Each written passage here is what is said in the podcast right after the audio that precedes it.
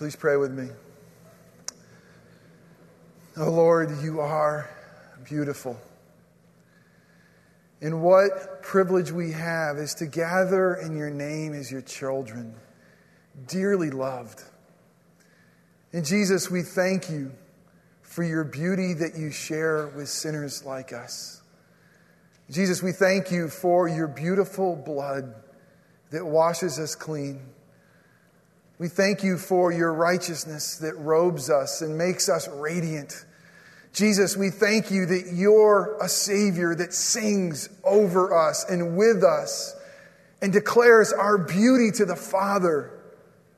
And it's really declaring your own beauty. And we thank you, Spirit, for coming and uniting us and for making us family and for giving us the eyes to see how beautiful you are. Father, the world is competing for your beauty. And sinners like us are prone to give ourselves for that which is not truly beautiful. Father, would you come? Would you speak into our lives so that we can seek after true beauty and seek after Jesus in his likeness? And it's in his name we pray. Amen. You can be seated. Our Lord truly is beautiful.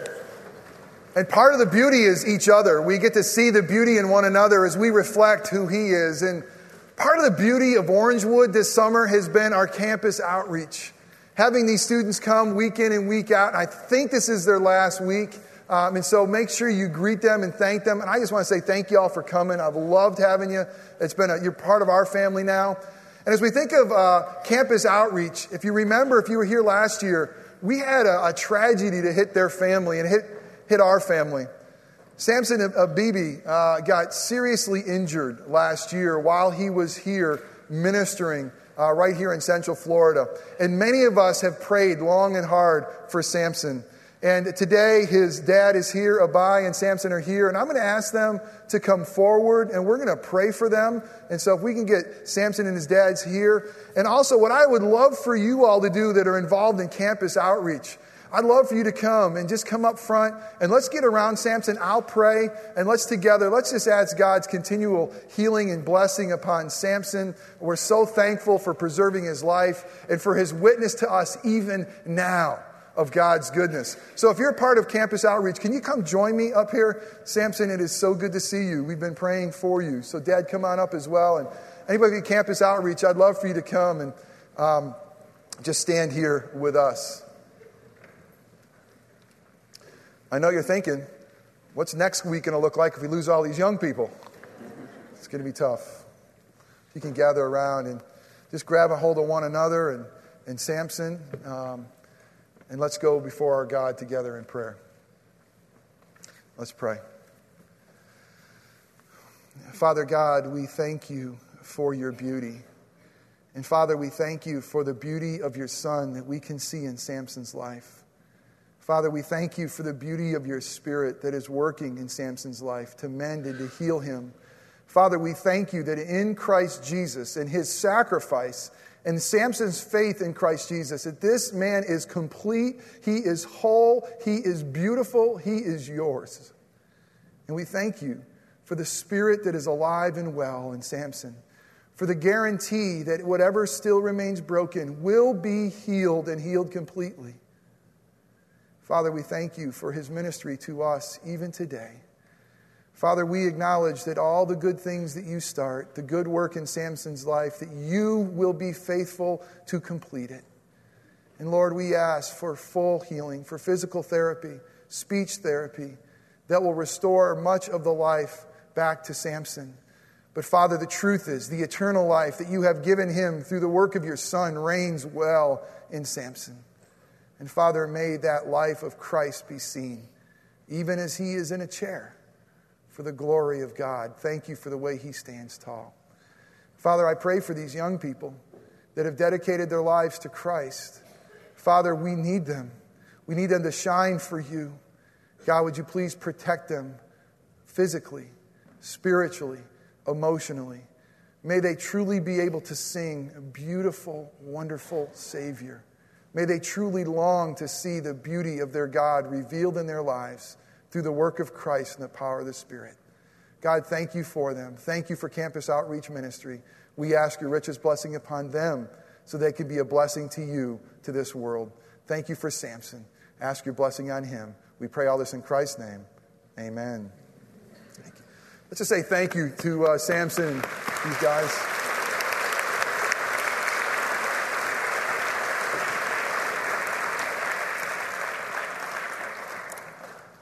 Thanks. Sorry.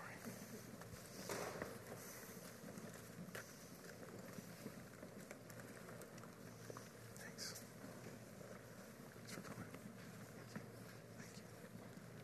Thanks. Please turn with me in your Bibles to Ephesians 5. Last week we looked at one verse in Philippians. This week we're going to look at a bunch in Ephesians. And I'm not going to kid you, or we're not going to kid anybody. We're not going to be able to have the in-depth study that this passage requires. But oh, how powerful God's Word is for us today. Incredible challenge. How needy are we, and how timely is this message for us?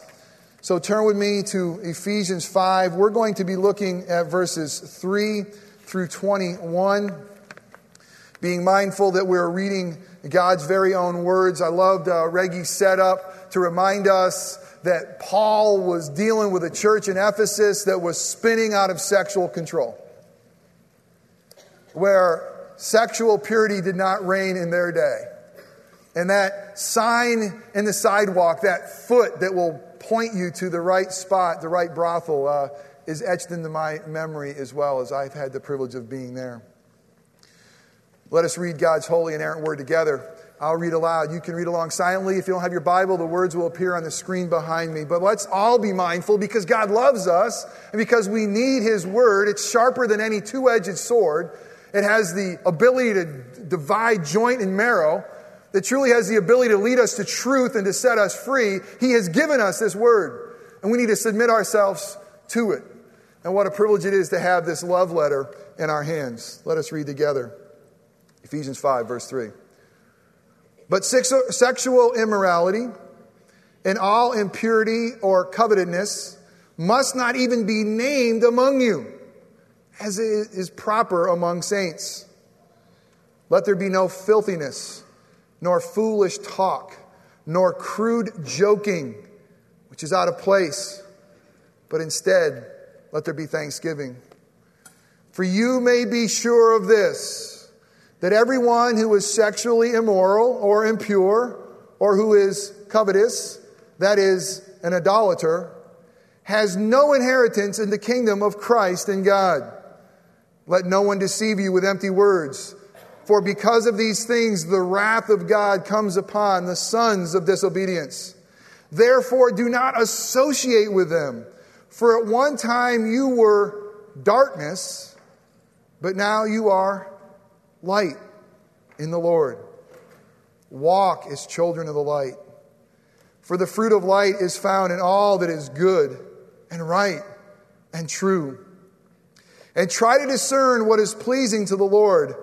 Take no part in the unfruitful works of darkness, but instead expose them. For it is shameful even to speak of these things that they do in secret. But when anything is exposed by the light, it becomes visible. For anything that becomes visible is light. Therefore it says, "Awake, O sleeper, and arise from the dead, and Christ will shine on you.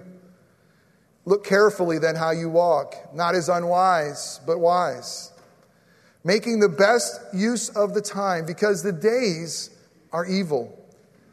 Therefore, do not be foolish, but understand what the Lord's will is.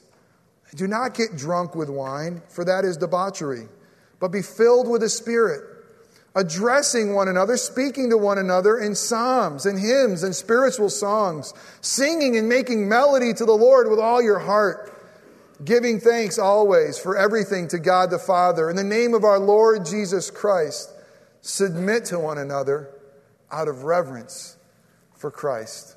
Let us pray.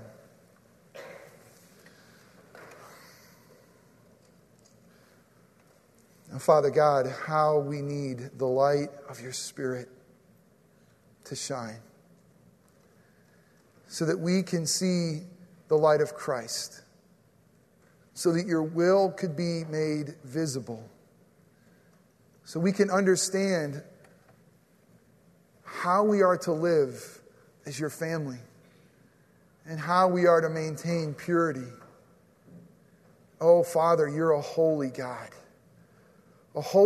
that is so pure that your eyes cannot even look upon evil.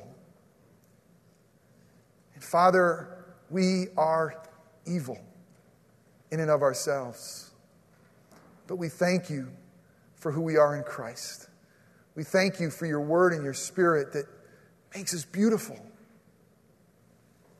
But God, we ask that you would shine your light upon your word and the preaching of your word so that we can see the beauty of Christ.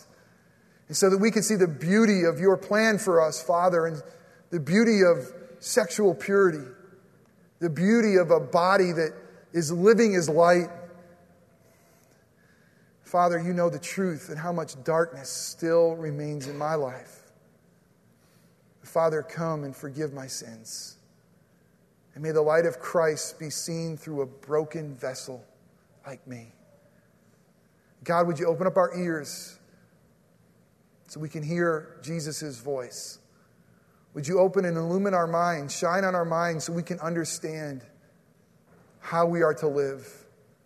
Would you take our hearts and would you make them pliable, and would you mold them so that we're lovers, lovers of God and lovers of your word and lovers what's pure and right and holy? God, would you empower our feet so that we can walk, as this text tells us, as children of light in a manner worthy of the light that we've received in Christ. Forgive us for our sins, for they are many. And speak clearly. We pray this in Christ's powerful name. Amen. Easy topic this morning. Everybody get comfortable. I am. Isn't Jeff sweating a little early this Sunday? Usually starts about 10 minutes from now. And I am. And we've added extra joy of having our young people here because we have no place to put them. So my rest of my sermon will be in Pig Latin. I hope you pick it up. You know, it's funny. I'm so thrilled to having Zach Van Dyke as our new youth director. And Caleb is coming into 6th grade. And it's unbelievable, God's timing. Caleb, our upcoming 6th grader, who's not here this morning, and I can talk about him freely as far as you know, is now going on youth trips. And when I started as a youth minister, Zach was in 6th grade. And he was now starting youth trips. And so now here is this reversal. I'm entrusting to him my little boy. And I had lunch with him this week. And I sat down with him. And I wanted to tell him everything you parents wanted to tell him. My boy's a little boy. And don't rob his innocence. Oh, I don't want his head in the sand, but don't rob his innocence. And so there's this delicacy where, as you're one of your pastors and a lover of you and your family and this church, I'll do my best to speak truth in love and not rob innocence. But there's a truth that we need to see, that we really need to wrestle with. Because our 6th grade sons and our 4th grade daughters are living in a pretty scary place. My family and I flew to Las Vegas this summer to start our trip out west. And I'd like to tell you what we did in Vegas, but I can't. Because what happens in Vegas stays in Vegas. You know, that is such a catchy phrase for a sinner like me. It really appeals to a sinner like me. It really does. A place where we can go and do all that our hearts desires without restraint. And no lingering bad effects. What happens in Vegas stays in Vegas. And apparently what this great, slick, sinful marketing campaign wants to tell us is this: that our sex lives seem to be like Vegas. And we can go there and do dangerous things, and we shouldn't be able to talk about it. And really, in many ways, we feel even in the church that our sex lives seem to be a little bit like Vegas. What happens there stays there. And quite frankly, it's none of your business. That's not true.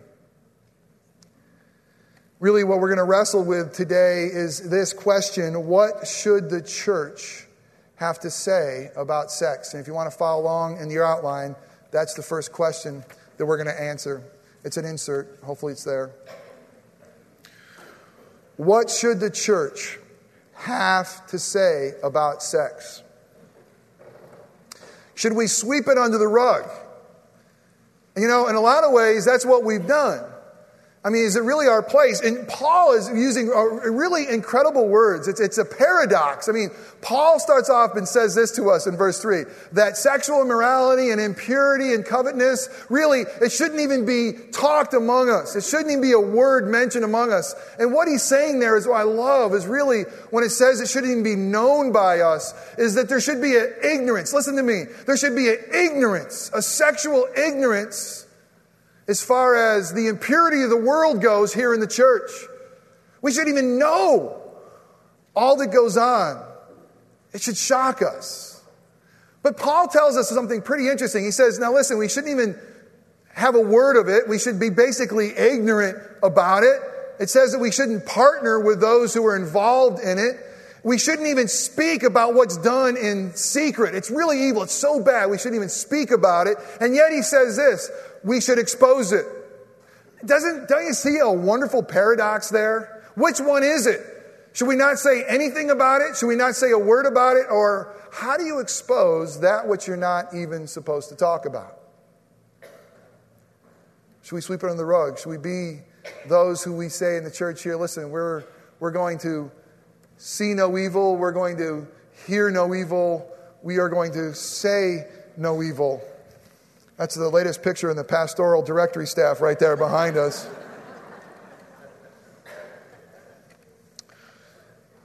How are we supposed to expose in verse 11? Look in verse 11. He's calling us to expose sinful behavior. How are we supposed to suppose something that we sweep under the rug? Bottom line is, we can't. So maybe the question is, okay, so we can't sweep it under the rug. What should the church do when it talks about this incredible issue? I'm going to try to limit the number of times I say the word. But what should we do? Should we shout words of wrath and hate and condemnation to sinners? Hasn't the church done that? And we've certainly been guilty of sweeping it under the rug. We've certainly been guilty in believing the lie that it's none of the church's business. It's like Vegas. And we can't be there anymore because God's calling us as light to expose it. But are we ones who shout words of hate and wrath to sinners? Because we can see in this, God is really ticked off at sexual immoral sinners. I mean, read verses 5-7. I mean, it's there. It's black and white. We can't erase it.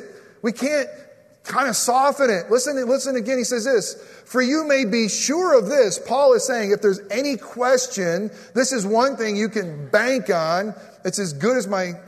Anyway, keep on going. It's one thing that is this. You can bank on this. Who is sexually immoral or impure, or who is covetous, that is an idolater, has no inheritance in the kingdom of God, or Christ and God. Let no one deceive you with empty words, for because of these things the wrath of God comes upon the sons of disobedience. Therefore, do not associate with them. Clearly, an immoral, habitually immoral, not asking Christ to forgive you lifestyle is producing right now God's wrath. So what are we supposed to do? Yell at sinners? Are we supposed to make signs and make these signs that tell people what God thinks about their lifestyle? Should we give our children T-shirts and dress them in T-shirts that will tell them about what God thinks of this lifestyle? Now, that T-shirt has a website on it, and I go to the website, and it's a Baptist church. And the first thing that Baptist church wants to tell me about themselves is this, and it's that website name, God Hates Them, okay? And it says, we believe in the doctrines of grace and the 5 points of Calvinism. I'm thinking, that's great, because guess what? So do we. So do I. So does this church. What in the world? How do you get the doctrines of grace? And we start screaming at people and say things like that. Is that what God's calling us to do? I have some really, really, really good news for you. He's not. And if that appeals to you, this is not the right church for you. Because I see Jesus as a friend of sinners, and one where there's a mob of people that are ready to stone someone in sin. He says, no, wait a minute, let's get this right. Ye who hasn't sinned, cast the first stone. So let's make this declaration here in Orangewood. He who hasn't sinned, make the first sign. I'm disqualified. And I want to follow the friend of sinners. So what do we do? What should the church have to say about this? If we can't sweep it under the rug and we're not supposed to make signs of hate, what are we supposed to do? It's really seen in verse 9. We are to embody what is good, what is right, and what is true. We are to embody what is good, what is right, and what is true. Now, I could say this statement, Abner Doubleday hates baseball. Now, y'all can say, who is Abner Doubleday and why do I care about what he likes or not? Well, this summer, part of our travels went to Cooperstown, the Hall of Fame, the birthplace of America's greatest pastime, which we all know the greatest team is the... Very good. Some poor guy said Cubs. I mean, Lord help that man. Cubs. But Abner Doubleday is the guy who invented baseball. He invented it. And to say a statement that Abner Doubleday hates baseball is crazy. He loves it. But he wants it played the right way. Jeff, what are you trying to say? God doesn't hate sex. God's not against it. God's the creator of it. He's the one who has given us this great, incredible gift. He is the one who has given us this drive. He's the one who actually wants to be blessed through it and glorified, but true. And because he is the creator of it, he has every single right to tell us how it's supposed to be played or executed, performed. He's for it. He says it's got to be done in a manner pleasing to him. And the way that that is done is that we as his people are to embody, we're to display, we're to believe and live out everything that is good, right, and true. Everything that is good, right, and true about the way God believes that we should behave as a community, even in the bedroom. And the only way we know is right here, by God's word. And the only way we know is by following God's word. The only way we know is by being led by God's Spirit. And you know what else? You know what else? This is so important. This is so important. We need the body of believers. We need each other to understand and to live life pleasing to Him. All right, here's the next point. You ready for this? Our sex lives need to be a community affair. Okay? Let's close in prayer. Our sex lives need to be in a community affair. Now, again, we live in a society that says it's none of your business. It's none of your dang business. But listen, we are a family, and truth is, because we are a family, more importantly, not just any family, we are His family. And because we are His family, your sex life is a concern to me. And really, my sex life is a concern to you. Probably even more so. If things get out of whack, and things get out in the open, and things aren't right, will it concern you about your pastors' lives? Too many of my friends are already gone, already disqualified, already out, because it is a community affair, because it reflects on God's family and each other. But wait a minute. It's not just for your elders and your deacons and your ministry leaders and your pastors. The truth is, your sex life is our concern. It is my concern because I love you in Christ. And when we take a vow to one another and before the Lord, we take a vow to God and we say that we will do everything in our power as members, that we will live pure lives, that we will keep the church pure. Therefore, we are declaring to one another, you must have access to my life in some way, that this is not off limits to you, that we truly are God's family, that we truly are connected to one another in Christ. Listen, my brothers and sisters in Christ, listen, this is what God tells about us. We are a city on a hill. We are the bride of Christ. We are the salt of the earth. Together, Orangewood, you know what we're doing? We are telling His story of love and redemption today. Together, we must be pure. Together, we must hold one another accountable. Lauren Winner has written a great book. This is the gal who wrote Girl Meets God. Phenomenal writer. Didn't grow up a Christian. Grew up with a Jewish heritage. And she has a book that I highly recommend, Real Sex, The Naked Truth About Chastity. And you'll see a picture of that at the end of my sermon. So if those of you who are interested in that. And she talks about this point, the fact that our sex lives need to be a community affair. And she makes a good point. And she says this. Christians have to work hard to overcome the pervasive message that my sexual behavior is none of your business. Christians have to work hard to overcome the pervasive message that my sexual behavior is none of your business. Though we are willing to talk about sex from the pulpit, we often are less comfortable initiating hard conversations with our brothers and sisters about sex in people's real day-to-day lives. The Christian community senses that sex is a matter of communal concern, but we are hard-pressed to articulate exactly why. We have understandably absorbed the story of our surrounding culture. Listen, here's what he's saying. Church, we become our culture. We're telling their story, not God's story. We've absorbed it. We are trading our vision of community. Listen, we are trading our vision for community for American notions of individual and free agents. I think she's right. You see, the sexual purity of our young people is our concern. You see, the sexual purity of our singles is our concern. The sexual purity of our marriages is our concern. The sexual purity of our pastors, of our leaders, is our concern. And probably one of the most aha moments that I've had recently is this next point.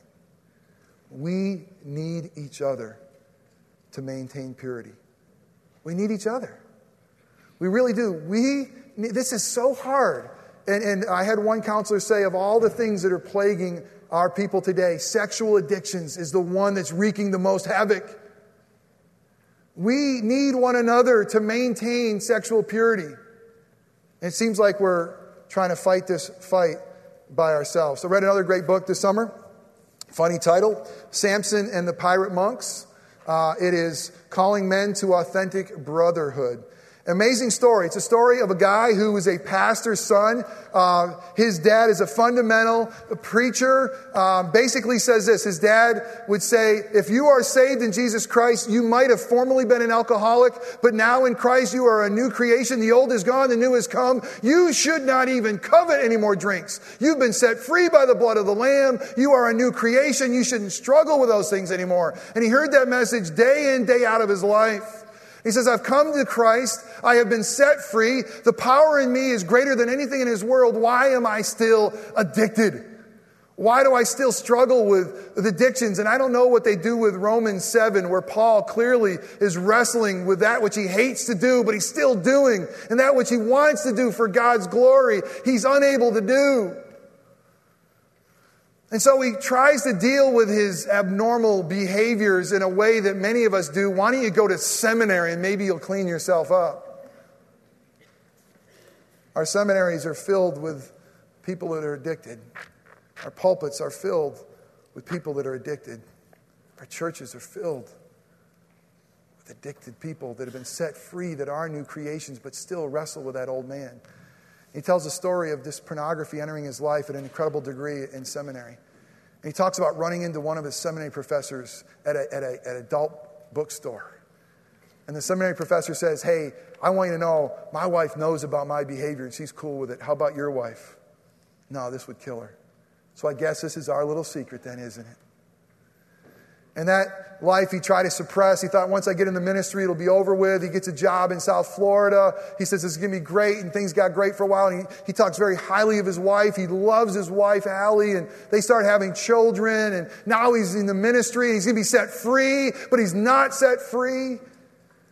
And then he becomes a senior pastor. He starts his own church. And he's a church planner. And people are coming to him. He says, now I'm the guy. I'm the Bible answer man. And all my dreams are coming true. And I seem to be able to curb my addiction for a little while. But pretty soon things got bad. And he got back into his addiction. And one Christmas Eve, driving to his Christmas Eve service, he picks up a prostitute. And he talks about just feeling just like scum. When his family came to Christmas Eve service and he knew where he had been just moments ago. He couldn't do it. I couldn't get out of it. And eventually he says, I've got to get out of the ministry. I mean, I just got to get out. Someone's going to know.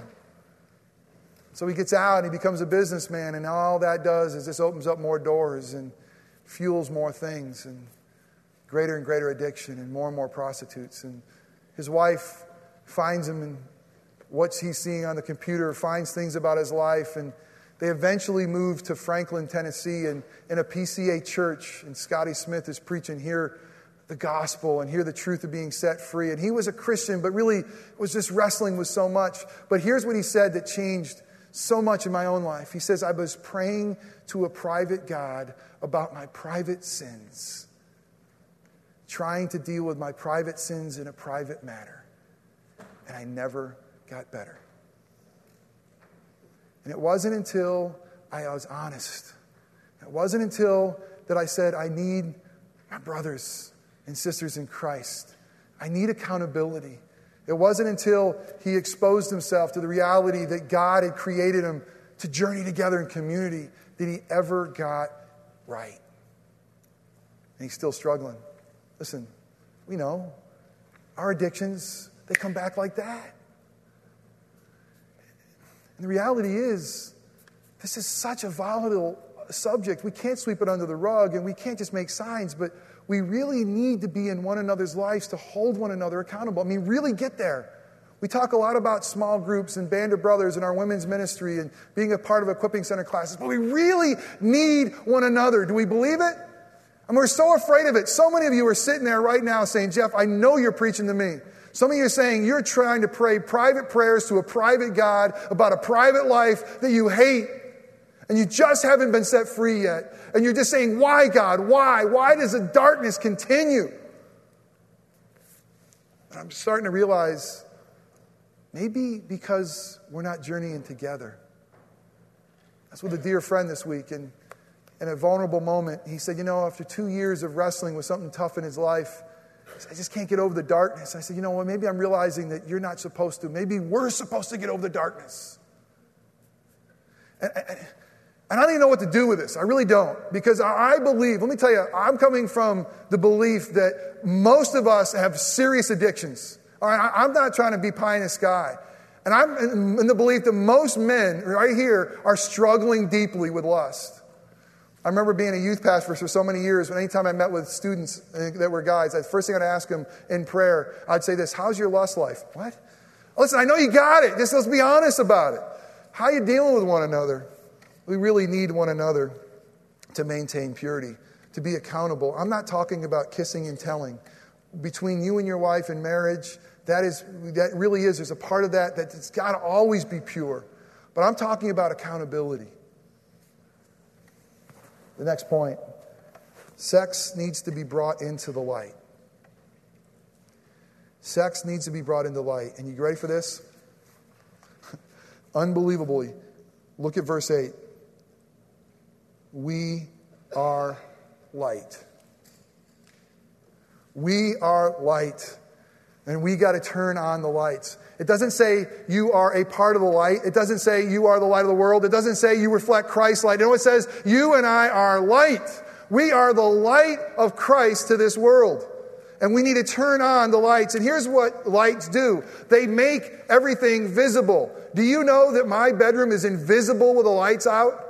I trip over things. I can't see them. Although they are there, they are invisible. They are completely invisible to my eye until the lights go on. Here's what God is saying to us. Christian, you are light. Your community is light. You're the salt of the earth. I want you to turn on the light and make visible what sexual purity really is to our community. Make visible what it's like to live in obedience to God in a way that's honoring to Him and in purity. Make visible. Turn on the lights. And what the world wants us to do is have our sex lives be no different than the world's. So that there's no distinction, so that we are darkness. Listen to what they call those who aren't in Christ. Darkness. Although that's where we once were. Being light, we are to make visible God's plan for sex. Wow. That's His call in our life. Being light, we are to make visible God's plan for sex. Everything becomes visible in the light. Look at verse 13. But how do we bring light into darkness? We don't sweep it under the rugs. We don't make signs that say God hates you. No, we turn on the light and we begin with our own sexual purity. We begin by our community's sexual purity. We must have distinctively different lives than the pagan world. And if we don't, we have nothing to say. And our message is useless. How do we stay pure? How do we keep the lights on? Look at verse 15. I got to go quick. We're careful by the way we walk. We're mindful that we're sinners and that we have that flesh and that we're going to go to those evil places. In verse 15, we're mindful of the way we walk and we want to be filled with the Spirit. Verse 16, we make the best use of our time because the days are evil. Verse 17, we got to get in God's Word and we got to be with God's people because we got to understand what the Lord's will is. Verse 18, we can't get drunk with wine. It doesn't say we can't drink wine, but it says we cannot be intoxicated with wine because that usually leads to sinful behavior. Instead of being filled with wine, verse 18 says, be this. I love it. Filled with the Spirit. It makes it sound like you're intoxicated and drunk with Jesus. He's so beautiful. And being made new in Christ is so beautiful. And being filled with the Holy Spirit is so awesome that we're intoxicated. That we're singing and dancing and people are saying, these people are drunk. Yes, we are, but it's not vino, it's Jesus.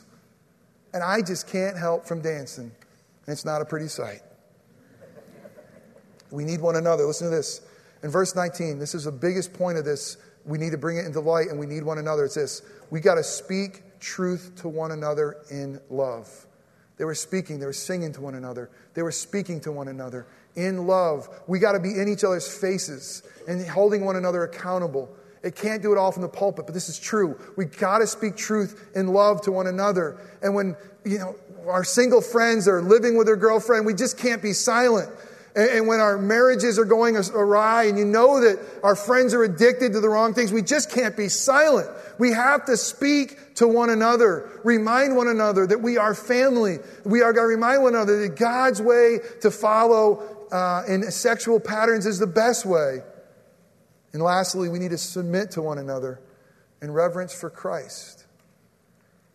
To say to your best friends or to come and be a band of brothers or to get with a counselor. I mean, to submit to someone and say, I want to submit my life and fear the fact that I'm a Christian. I want to expose some of the things in my addictions and what I'm wrestling with. Would you help me? We got to be careful. In Galatians 6 makes it very clear. Easy for me to say. Those who are spiritual are supposed to restore those who are stumbling, but we got to be careful that we don't fall, but we need to submit to one another in Christ. Listen, silence is not a virtue here. Our silence for sexual immorality is condoning sinful behavior. We got to realize that. Our silence with not addressing our young people, our singles, our married people is not a virtue. As I was preparing this message, I had something pop up on my computer and it looked like it was pretty official. And it said, do you want a clean disk drive? It says, maintain your privacy. Protect your job and marriage. Wipe away the adult sites that you have been to. And here's a list of some of the sites that you have been to. Keep a secret life secret.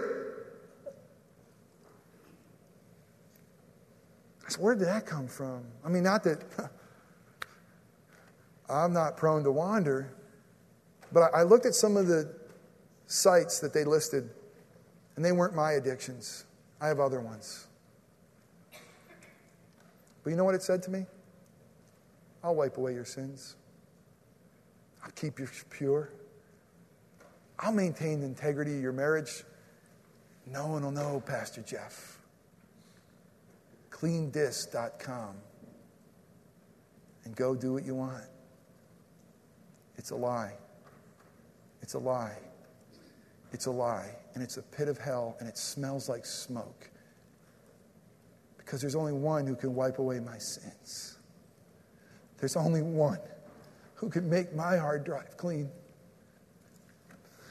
It's Jesus. And the only way he could do it is dying on that cross. And the only way that we could ever overcome this is walking in his Spirit. But it's still a battle, let's be honest. And it still rages. And oh, how we need one another. I'm so thankful he's filled with abundant mercy for sinners like us that deserve the Father's wrath, but get the Son's mercy. We need one another, and we need him.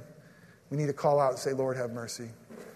As the worship team comes forward, we're going to sing, and we're going to sing, God, have mercy on us. We got to start with forgiveness. We got to start calling out and be truthful with one another.